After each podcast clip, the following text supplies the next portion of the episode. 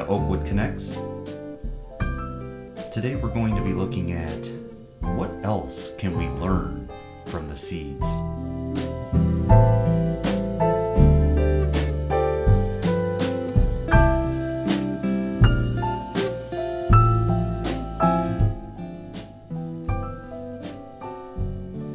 As we have been going through the parables, we've we've been looking at a lot of things that have been dealing with seeds and and one has to ask the question what else can we possibly learn? And so uh, we, we're going to start with uh, mark chapter 4 verse 28 and it says for the earth yields crops by itself first the blade then the head after that the full grain in the head. And again we we start looking at seeds and how they grow. And you know i've kind of uh, deemed this episode the uh, the the hippie episode if you will.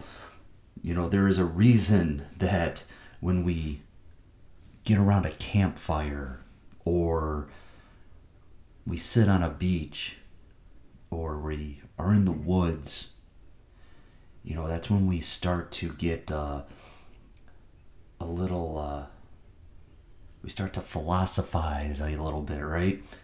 You start to hear those questions of uh, of you know why are we here man? And uh, why do we feel so at one with the universe when we're in these types of scenarios? We start to get those those feelings and those questions. You can't start to deny or start to deny. You can't deny the uh, the feeling of of being small in this perfect world. And as you're being just just still in those types of atmospheres. And by the way, you know, this is uh, exactly one of the reasons the Sabbath is the Sabbath. It gives you that that chance to be still and to we're encouraged to go into nature and it's more than just reaping the benefits of health as we are in nature. We see sermons in nature. Jesus shows us how the nature itself is a sermon. He shows us this he uh, if we were to really just take this time and really ask these questions of why are we here or how little how everything just works we would see the sermon in nature. We would take we wouldn't take i should say so much for granted and that is exactly what Jesus is showing us. Nature is a living sermon. You know, I, I know I bring this up often, but uh, if there is no intelligent design, if there is no creator, then make water. Water is the main ingredient of everything, including us, and yet we can't reproduce it. And then you take a you take a seed and it should amaze us that in that tiny seed there is an oak tree. That should amaze us. How how can something so huge come out of something so tiny? You know, a, a seed it can't grow on its own. It needs water, dirt, and sun.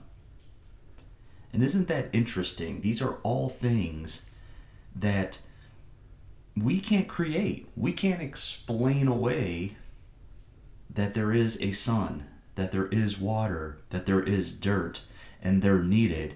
And again, they're not something that we can really reproduce. We can make a false sun and and we can we have been dealing with false dirts but ultimately the the best kind of growing situation are these natural things The seed needs to cooperate. This is the lesson that we learn. Seeds need to cooperate with the miraculousness of God. You know, the seed cannot say, I'll I'll do this. I'll do this on my own. I'll I'll grow up on my own. It allows itself to grow with what God has already made. In 1 Corinthians chapter 3 verse 9 it says this For we are God's fellow workers. You are God's field. You are God's building. You know, just like there are natural rules that come from a creator for a seed to grow, there are natural rules or laws for humanity to cooperate cooperate cooperate with to grow and bear fruit. Like a seed, by itself it cannot grow into anything good. Really, neither can we. Without the miraculousness, without the miraculous help of our loving God, we really cannot grow into anything holy. We cannot do it on our own. In Luke chapter 6, verse 38, it says, Give, and it will be given to you.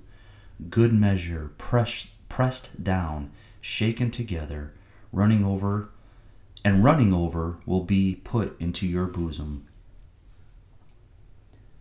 Practicing the law of God's government, like in nature, produces more fruit, which produces more seed. How? The question is asked often. We ask ourselves, How can I stay away from sin? You know, when we have sin that we struggle with, we we tend to focus on that sin. And then because we want to to get over it and and again, we're acting like the seed that doesn't want help from all the miraculous stuff that God is willing to give. We ask, How can I get over this sin? If you really want to know how to conquer sin, you produce more fruit. You produce more fruit for the kingdom of God. We have to learn to change our focus. Instead of focusing on ourselves and on our sins, if we continue to focus on the miraculousness of God, and allow God to change us by bearing more fruit, we will have victory.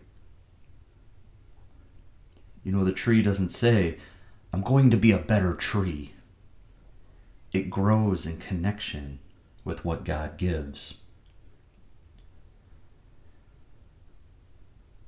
It is how we grow in Christ, or how we don't grow in Christ. First the blade, then the fruit. What are the fruits that we are producing? The seed shows a life source. It shows that there is a pure, giving, perfect source that produces good fruit. God does not drop us off and say, hey, figure it out. There is a law that he has. And he asks for our cooperation. He asks for our cooperation with all that he is truth, love, and wisdom. And what he asks in return is that we plant ourselves by the water of everlasting life.